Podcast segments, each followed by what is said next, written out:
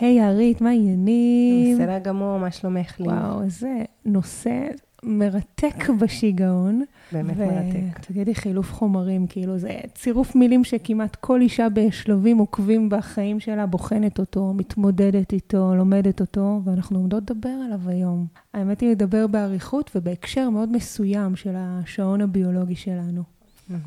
ברוכים הבאים לפודקאסט סודות האנשים הבריאים בעולם. והיום יש לי אורחת מיוחדת, מדענית ממכון ויצמן, דוקטור יערית אדמוביץ' תמם, עמיתת מחקר במעבדתו של פרופסור גד אשר, שהם חוקרים יחד את הקשר בין חילוף החומרים והשעון הביולוגי שלנו. אז ברוכה הבאה. תודה, בוקר טוב. אז... אז מה זה בעצם שעון ביולוגי? אנחנו כל הזמן מתבלבלות, אז לי זה בכל אופן ששומע, שאני שומעת שעון ביולוגי ישר, זה אומר לי, טוב, מתי אני מקבלת מחזור, מתי אני מסיימת, גיל הריון, גיל הבלוט. אז בוא נעשה איזה סדר, מה זה בכלל שעון ביולוגי? אז חלקכם אולי כבר שמעתם על מקצבים ביולוגיים או על השעון הביולוגי, כי לפני שנתיים זכו בזה, בפרס נובל שלושה חוקרים, מייקל רוסבש, מייקל יאנג וג'פרי הול, והם פיצחו את המנגנון המולקולרי שעומד בבסיס השעון. הם עבדו בכלל על זבובים בשנות ה-שמונים, אבל המחקר שלהם נעשה חשוב לאנושות, כי הוא מסתבר שהוא קיים בכל היצורים שהתפתחו על כדור הארץ, סביב הסביבה המשתנה הזו של אור ולילה, החל מחיידקים מסוימים, צמחים, בעלי חיים וכמובן גם בני אדם. ובעצם המחקר הזה נעשה בשנות ה-שמונים, יש קטע כזה שנובל מקבלים רק נכון. אחרי שיש זמן... כדי ל... לבחון עד כמה לבחון. פריצת הדרך השפיעה על האנושות. אז עכשיו בכלל, עכשיו בכלל ריתקת אותי לדבר הזה שנקרא שעון ביולוגי ומה זה בכלל. אז התפקיד של השעון הביולוגי שלנו הוא להתאים בין ההתנהגות שלנו, הפיזיולוגיה של הגוף שלנו, לבין המקצבים של הסביבה, לבין השינויים הדרמטיים האלה שמתרחשים בין יום ולילה. אני זוכרת שאמרת שחילוף החומרים שלנו הוא מקודד גנטית. מה זה בעצם אומר? אוקיי, אז אני רוצה לומר שהגוף שלנו מורכב ממיליוני שעונים, ויש לנו מקצבים ביולוגיים פנימיים בגוף שלנו, והם קשורים מאוד למקצבים של הטבע, של כדור הארץ. ואם יש תזמון נכון לעשות דברים מסוימים בגוף, כדאי מאוד להיות קשובים לתזמון הזה, על מנת להיות יעילות יותר. ולמשל, שריפת שומנים או פירוק ועיכול של מזון, יש להם חלון זמן אופטימלי ביממה. אבל, אבל אולי אפילו עוד לפני, כשאנחנו מדברים על, על קידוד גנטי, מה זה אומר? זה אומר שבעצם השעון, חילוף החומרים שלי הוא בעצם כזה שקיבלתי במתנה מאבא שלי ואימא שלי, או, אוקיי. הוא משתנה מאדם לאדם. תמיד כמו בכל מאפיין שיש, יש שילוב של גנטיקה וגם למידה במהלך החיים. כשאני רואה משפחה למשל שמנה, בים. אני תוהה לעצמי, האם זה נוגע, נובע מזה שהם, פשוט יש להם תרבות אכילה מסוימת בבית, או יש להם גנטיקה מסוימת בבית, ואי אפשר לדעת את זה תמיד מתצפית. או שזה שילוב של שניהם. נכון, גם. אחד מהחוקרים הגדולים בתחום, שמצא שרקמת השומן מפרישה את הורמון הלפטין, שהוא אחראי לסובה שלנו, הוא למעשה עבד על מוטציות, על בעיה ב... בגנים שקשורים לדבר הזה, ובאמצעות זה גילה את ההורמון הזה וכו'. אז אנחנו בעצם רוצים לדבר על חילוף חומרים, אבל בהקשר מאוד ספציפי של השעון הביולוגי. עכשיו תראי, כשאני שמעתי עלייך שאת חוקרת שעונים ביולוגיים, ישר שאני שומעת שעון ביולוגי, אז הקונוטציה היא של גיל מחזור, גיל בלוט. נכון.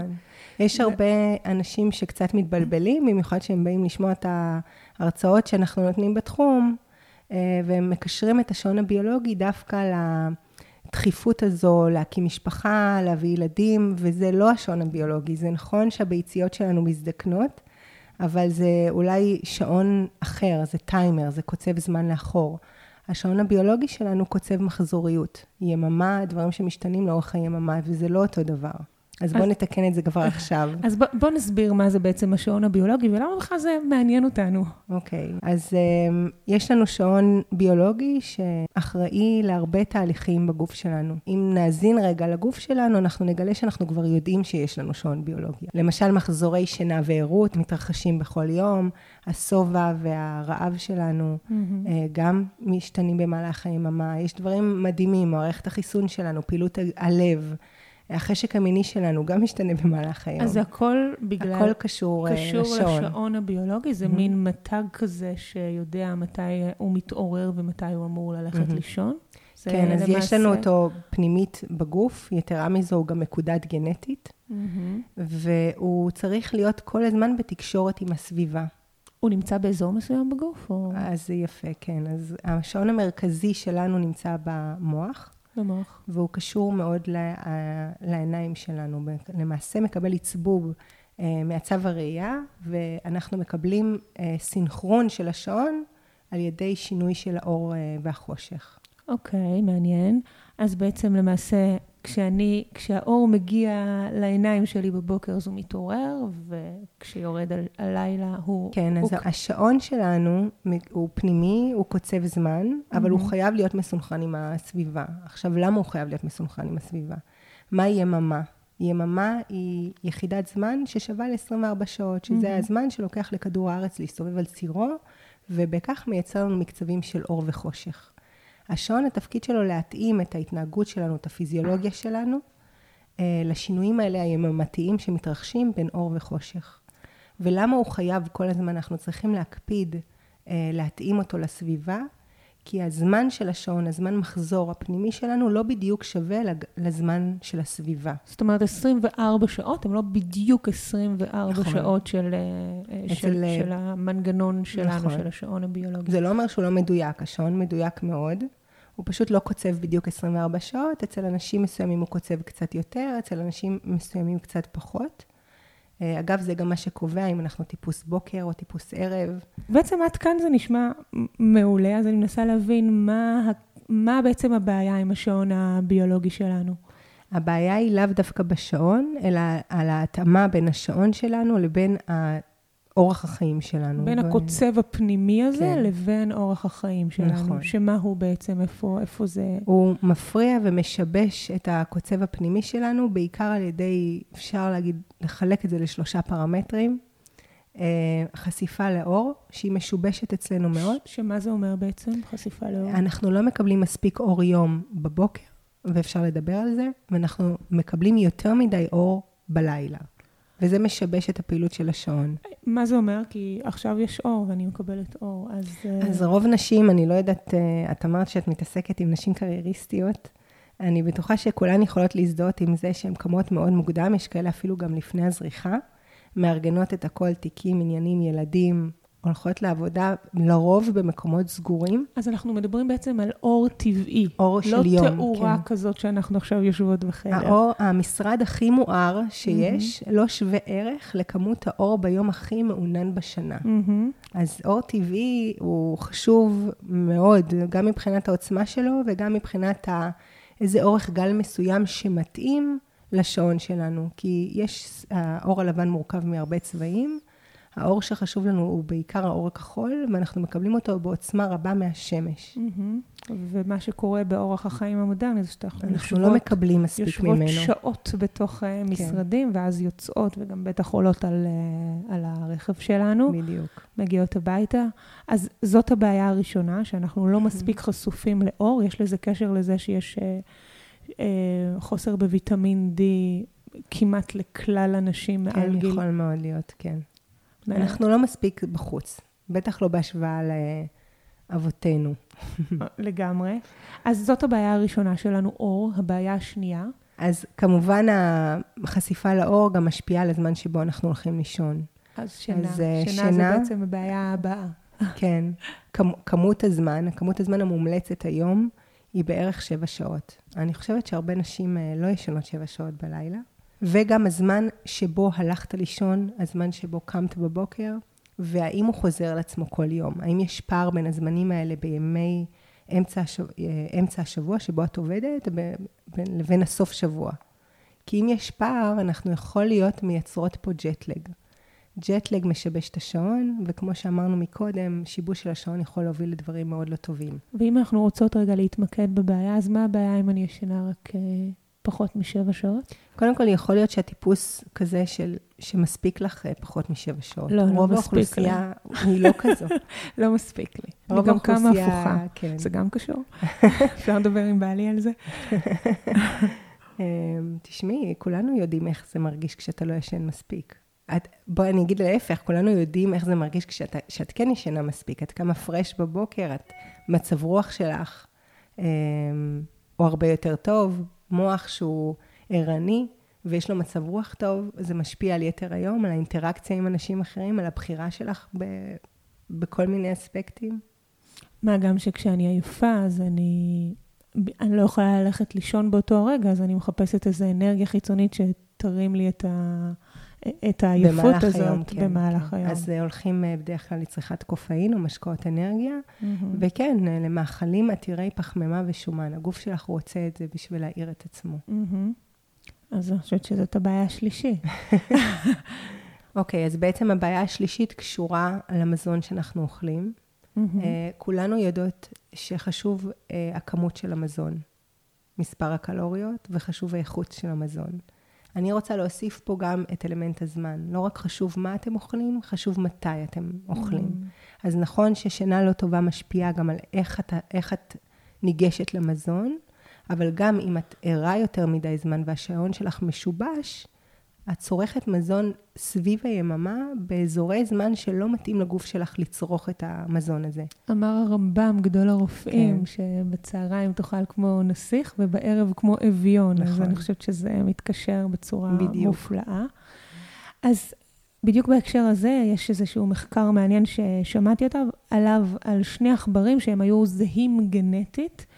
עכבר זה יונק שפעיל בלילה, נכון? נכון, כן. ונתנו להם לאכול את אותו כמות המזון, זאת אומרת, עכבר אחד הכניסו לו לכלוב את, ה, את כמות המזון, תאכל מתי שאתה רוצה, והעכבר השני נתנו לו את אותו כמות המזון, אבל את אותה כמות המזון רק ב, בזמנים מאוד מאוד מסוימים. בעצם יצא שהעכבר הזה שאכל, שנתנו לו אוכל בלי הגבלה של זמנים בתוך היום, אותה כמות קלורית ואותה אותו, אותו כמות אותו אוכל עתיר שומן, אז למעשה הוא פיתח כבד שומני ובסופו של דבר גם אה, אה, מת מוקדם יותר, בעוד העכבר השני נשאר הזה וחי וטוב לו.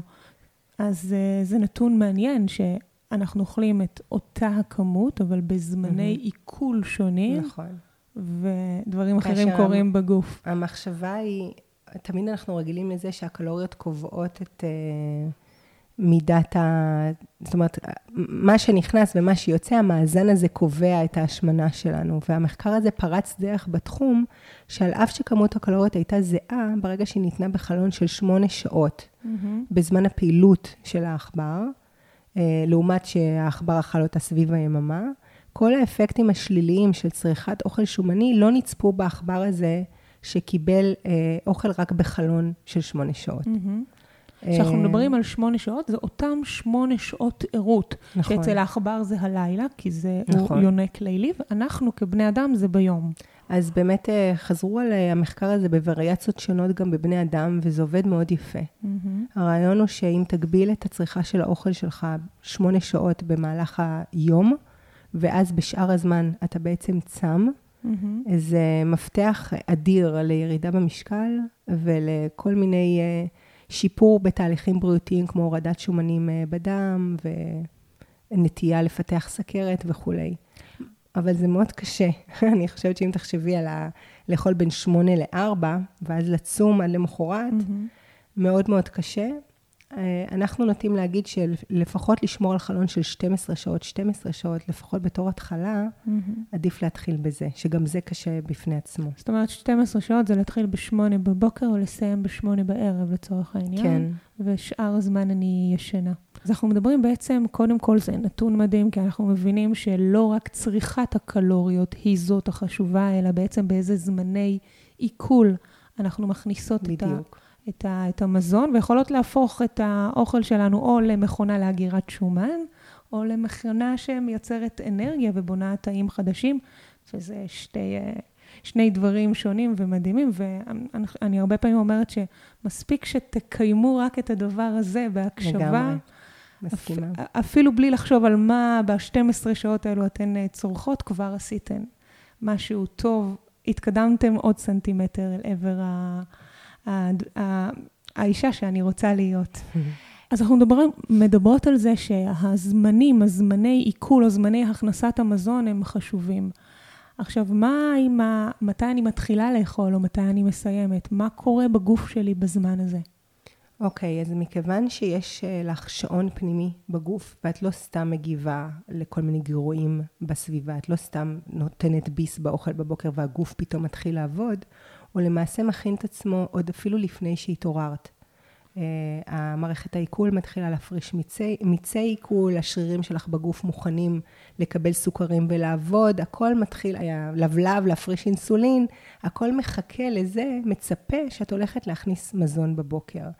אז כמו שאור השמש, דיברנו על זה מקודם, הוא האות שלנו לשעון הפנימי להתעורר, ככה גם ארוחת הבוקר, הביס הראשון שאנחנו לוקחים, זה בעצם כמו לקבוע דייט עם איברי הגוף שלך.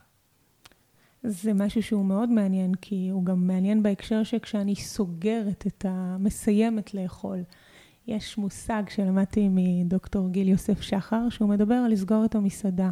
זה מושג שבכל התהליכים שאני מעבירה, כל הבנות, כל הנשים אצלי מכירות אותו, הוא, מה שהוא אומר, הוא מדמה את המערכות שלנו למסעדה. זה אומר שכשאני רוצה לסגור את המסעדה או את הגוף שלי, אז כמו שאני סוגרת מסעדה, סוגרת את הקופה, את האור, מעלה, מרימה את הכיסאות, סופרת את הכסף, מקבע את המזגן, עושה הרבה מאוד פעולות כדי לסגור אותו. ואם עכשיו מגיע לקוח אחד שרוצה רק בקבוק מים, בשביל הבקבוק מים הזה אני צריכה לפתוח את המסעדה, להדליק את האורות, את המזגן, את הקופה, את הכיסאות, כל כך הרבה דברים בשביל בקבוק מים. לכן כשאני סוגרת את המסעדה בערב, אז גם אם אני אגיד רק תמר אחד או רק תפוח אחד, אז הרבה פעמים אנחנו לא מבינות שאנחנו, שהגוף, וכל המערכות עובדות כשאני רוצה לעכל מזון, וזה נתון שכשאני מבינה אותו, אז אני משתמשת ב... אני סיימתי בשמונה, סוגרת את המסעדה עד ליום למחרת, ואז אני ממש מיטיבה עם כל הפעולות ש... שקורות בתוך המערכות שלנו. אז את מדברת פה בעצם על יעילות. אז צריכה של אותו תמר, היא, היעילות שלה היא מאוד שונה אם אנחנו נצרוך אותה בשתיים בצהריים או בעשר בלילה. בשעות הלילה, הגוף שלכם, השעון הביולוגי בתאים, במערכות גוף, הוא אומר עכשיו לגוף לעשות דברים אחרים לחלוטין. הוא עסוק בניקוי, בחידוש תאים, בתיקון נזקי די אן איי, חלוקה, שינוי הפלורה במעיים. Mm-hmm. וכשאת צורכת מזון בזמן הזה שהוא עושה משהו אחר, הוא דבר ראשון מפסיק את כל הפעולות האלה בשביל לטפל בספיגה וצריכה של המזון הזה. ופה נובע השיבוש, אתם לא רק משמינות, התוצאה פה היא לא רק שהאוכל הזה הולך למאגרי שומן במקום לשריפה, mm-hmm. אתם גם מזיקות לפעילויות של כל הניקוי והחידוש שהגוף עסוק בהם בזמן הזה.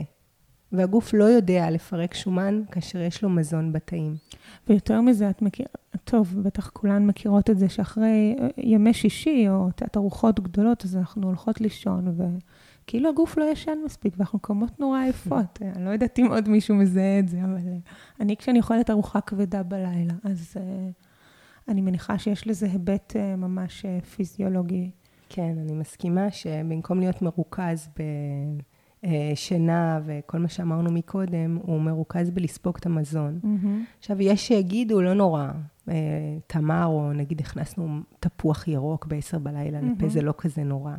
אבל הזמן שלוקח להקל את הדברים האלה בלילה, הוא לא אותו זמן שלוקח להקל אותם בצהריים או ביום, ולכן האוכל שוהה בגוף שלכם עוד יותר זמן ממה שהוא היה שוהה, אם הייתם אוכלים את זה בצהריים. ולכן הגוף שלכם לא חווה את הצום שהוא אמור לחוות בלילה.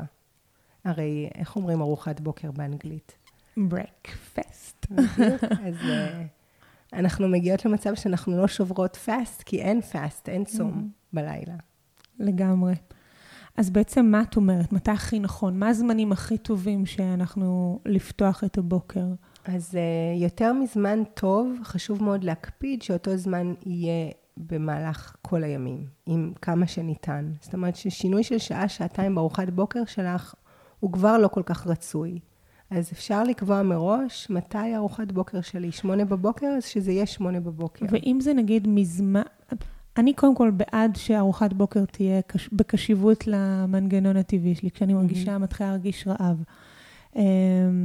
הרבה פעמים אני שומעת את זה שמיד כשאני מתעוררת, הגוף עדיין לא יתעורר, לוקח לו את הזמן, אז לא ישר להתנפל על ארוחת בוקר, בדרך כלל אנחנו גם לא כמות כאלו רעבות, אבל כמה זמן באמת מזמן הקימה שלי, מאז שפתחתי את העיניים, עד הרגע, עד ארוחת הבוקר הראשונה שלי, אני, אני אמורה לאכול. יש נתון כזה? מכיוון שרצוי שהאיברים בגוף שלהם, שלהם יש הרבה שעונים, והשעון המרכזי בראש יהיו גם כן בהתאמה, מכיוון שאת קמה בבוקר וכבר השעון בראש שלך מקבל את הזמן של האור מבחוץ, אני חושבת שחשוב שגם השעונים האחרים יהיו בהתאמה איתו, כי אז יוצר, נוצר דיסוננס, חוסר התאמה בין שעונים בפריפריאליים בגוף שלנו ובין השעון המרכזי בראש. ואני חושבת על זה, את אמרת שבעצם השעון הביולוגי גם מתעורר כשאור השמש נכנסת. Mm-hmm.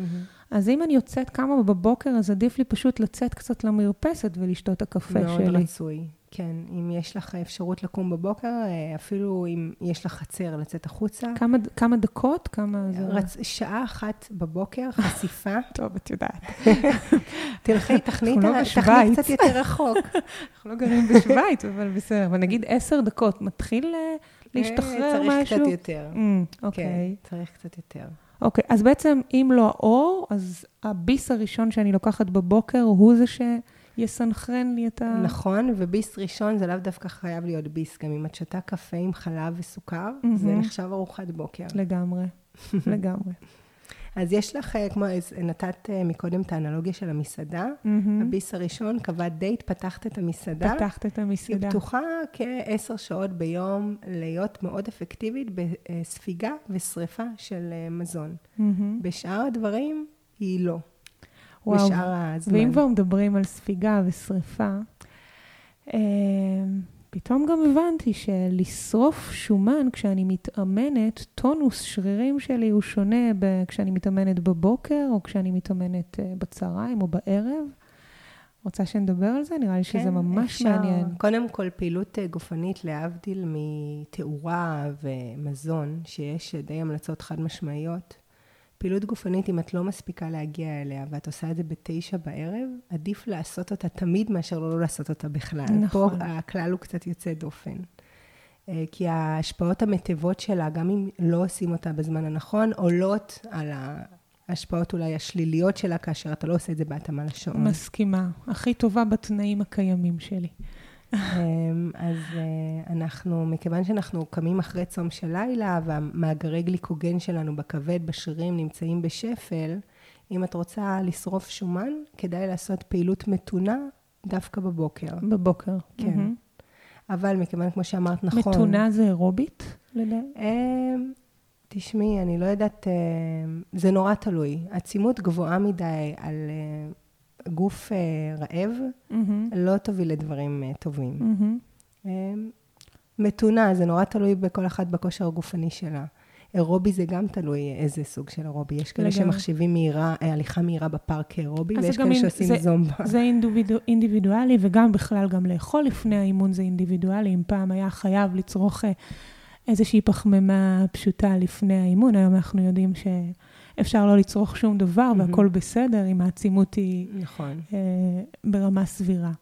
אה, אז כמובן שזה משתנה מאדם לאדם. אז אוקיי, בבוקר אנחנו מבינים שבגלל שמאגרי הגליקוגן שלנו הם בשפל, אז אה, יהיה מצוין להתאמן. Mm-hmm. מה קורה בצהריים ואחר הצהריים? אה, סביב הש... השעה חמש, שש בערב, הטונוס של השרירים באמת נעשה יותר גבוה. אם את רוצה לה... לעשות אה, פעילות שהיא יותר בונת אה, עצם שריר, יותר פיתוח גוף, רצוי להכניס את זה בשעות אחר הצהריים ערב. אז, אז זה נתון ממש מעניין, זאת אומרת, לפתח שריר אז אחר הצהריים ערב זה הזמנים המומלצים, כשאני מתעוררת בבוקר זה זמן מומלץ ככל הנראה לעשות איזושהי פעילות ולהעיר את הגוף. אני מניחה שזה גם, גם משהו שמעיר את השעון הביולוגי. כן, בטח. להמריץ קצת את הזמן, את הדם. אז בוא נדבר על המושג הסקסי הזה ש... שסיפרת כשהייתי בהרצאה שלך, שנקרא ג'טלג חברתי. אוקיי, okay, אז המונח ג'טלג חברתי מחבר פה שני דברים. ג'טלג שכולנו יודעים מהי ההרגשה כשאנחנו טסים הרבה אזורי זמן, ואיזה תחושות זה עושה לנו בגוף. מקודם קישרנו את זה לאיך זה מרגיש כשאתה לא ישן לילה אחד ללא שינה. זה די זה, זה התחושות של הג'טלג, זה אותן תחושות. עייפות, כאבי שרירים, בעיות עיכול, עצבנות וכו'. ג'טלג חברתי הוא לחוות ג'טלג מבלי לטוס בכלל. Mm-hmm. ואורח החיים המודרני שלנו הוא זה שגורם לתופעות האלה של הג'טלג, ולכן הוא נקרא ג'טלג חברתי. Mm-hmm. כי נדרש מאיתנו, אם אבותינו היו הולכים לישון כאשר הייתה יורדת השמש, לנו יש חיים שלמים אחר כך. אנחנו רוצים להיפגש עם חברים, אנחנו רוצים לראות טלוויזיה, אנחנו רוצים לבלות עם בן הזוג שלנו, ולכן אנחנו גוררים את הפעילות שלנו לשעות שאנחנו לא אמור, אמורות להיות פעילות בהן, mm-hmm. וזה יוצר תופעה של ג'טלג. לא רק זה, יש גם הבדל בין איך שאת חיה כאשר את עובדת, לבין איך שאת חיה בשישי שבת. רוב האנשים אוהבים לפצות את עצמם בשישי שבת, אם על ידי אכילה, אם על ידי שינה, mm.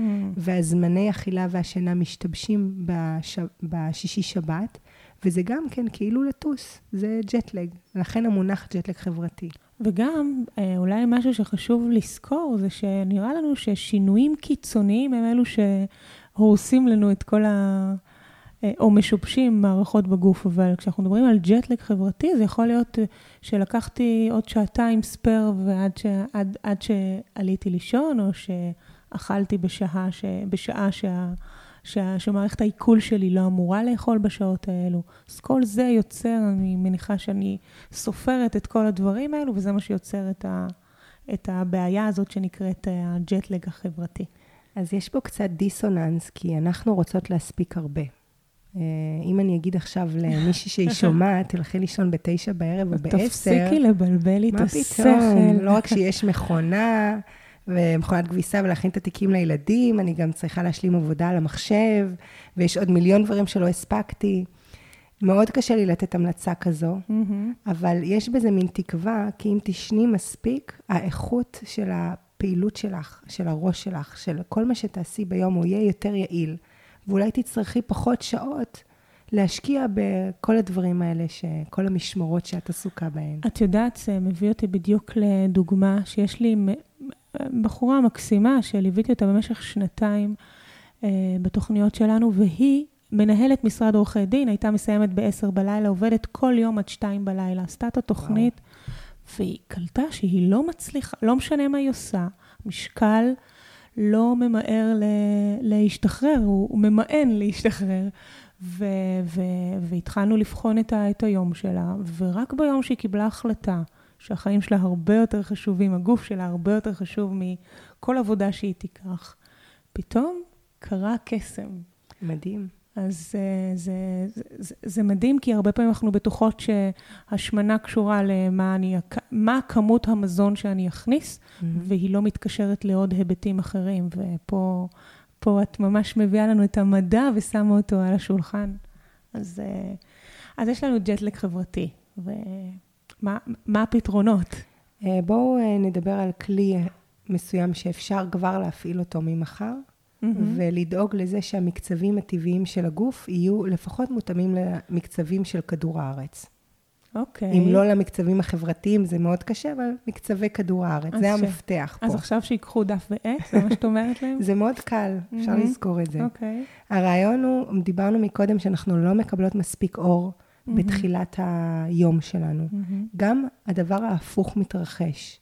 אור בלילה לא טוב לנו. יש הרבה אנשים שאומרים, אין מה לעשות, יש לי גנטיקה דפוקה, אני טיפוס לילה, אני לא מצליח לעלות למיטה לפני שתים עשרה אחת, אני לא מתחיל להיות בכלל עייף. באמת, אם לוקחים דגימות רוק מאנשים כאלה, רואים המלטונין שלהם עולה מאוד מאוחר, מתחיל ב-עשר בלילה, מגיע לשיא שלו בחצות, זה באמת בעייתי. מלטונין זה הורמון השינה. מלטונין זה הורמון החושך, הוא מופרש כאשר אין לנו אור, והוא אחראי להכין את הגוף שלנו לשינה. לשינה. אם אנחנו נוריד את כמות החשיפה של האור המלאכותי, שאנחנו חשופות אליו בערב, אנחנו יכולות כבר להוריד את כל העניין הזה. ההורמון המלטונין יתחיל להיות מופרש יותר מוקדם, מתי שהוא אמור להיות סביב שבע, שמונה בערב, וכבר בתשע, עשר תתחילו להרגיש ישנוניות. Mm-hmm. מה זה להוריד את החשיפה של האור המלאכותי? קודם כל להמאם קצת אורות בבית. לא צריך שהכל יהיה מואר כל הזמן. אז רגע, את רוצה לומר לי שחדר ילדים בלילה לא יכול להיות עם מנורת לילה? אולי זאת הסיבה שהן קמות כל כך מוקדם אצלי. לא, הן קמות מוקדם כי ילדים עם טיפוסי בוקר, הזמן שלהם הם מאוד, זה, הם אמורים לקום מוקדם, הכל okay, טוב. אז יש להם סיבה. אבל בלילה כן לישון עם אור? בלילה מאוד חשוב לא לישון עם אור, לא רק הילדים, כולנו. אנחנו לא אמורים להיות עם אור בלילה. אני כן מבינה שילדים יכולים להיות, uh, לפחד מהחושך. לי בעצמי יש uh, ילדה בת ארבע וילד בן שנתיים.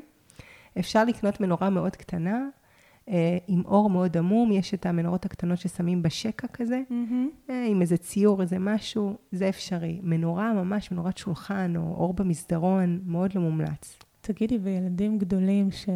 כמו שלי, שהיא בת שתים עשרה, ואת יודעת, האייפון הוא צמוד אליה.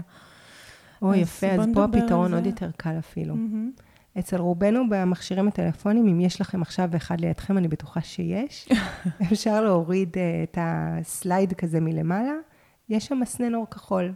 מקודם אמרתי שהאור הכחול הוא הספקטרום העיקרי שמסנכרן את השעון הביולוגי המרכזי במוח. הוא מפעיל איזה קולטן מאוד חשוב בעין.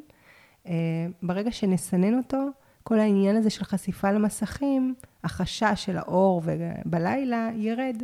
אוקיי. Okay. יש אגב גם טלוויזיות כאלה כבר, מוכרים טלוויזיות עם מסנן אור כחול. עם מסנן אור כחול. כן. טוב, כנראה שפה זה עדיין לא... עוד לא שומענו עליו.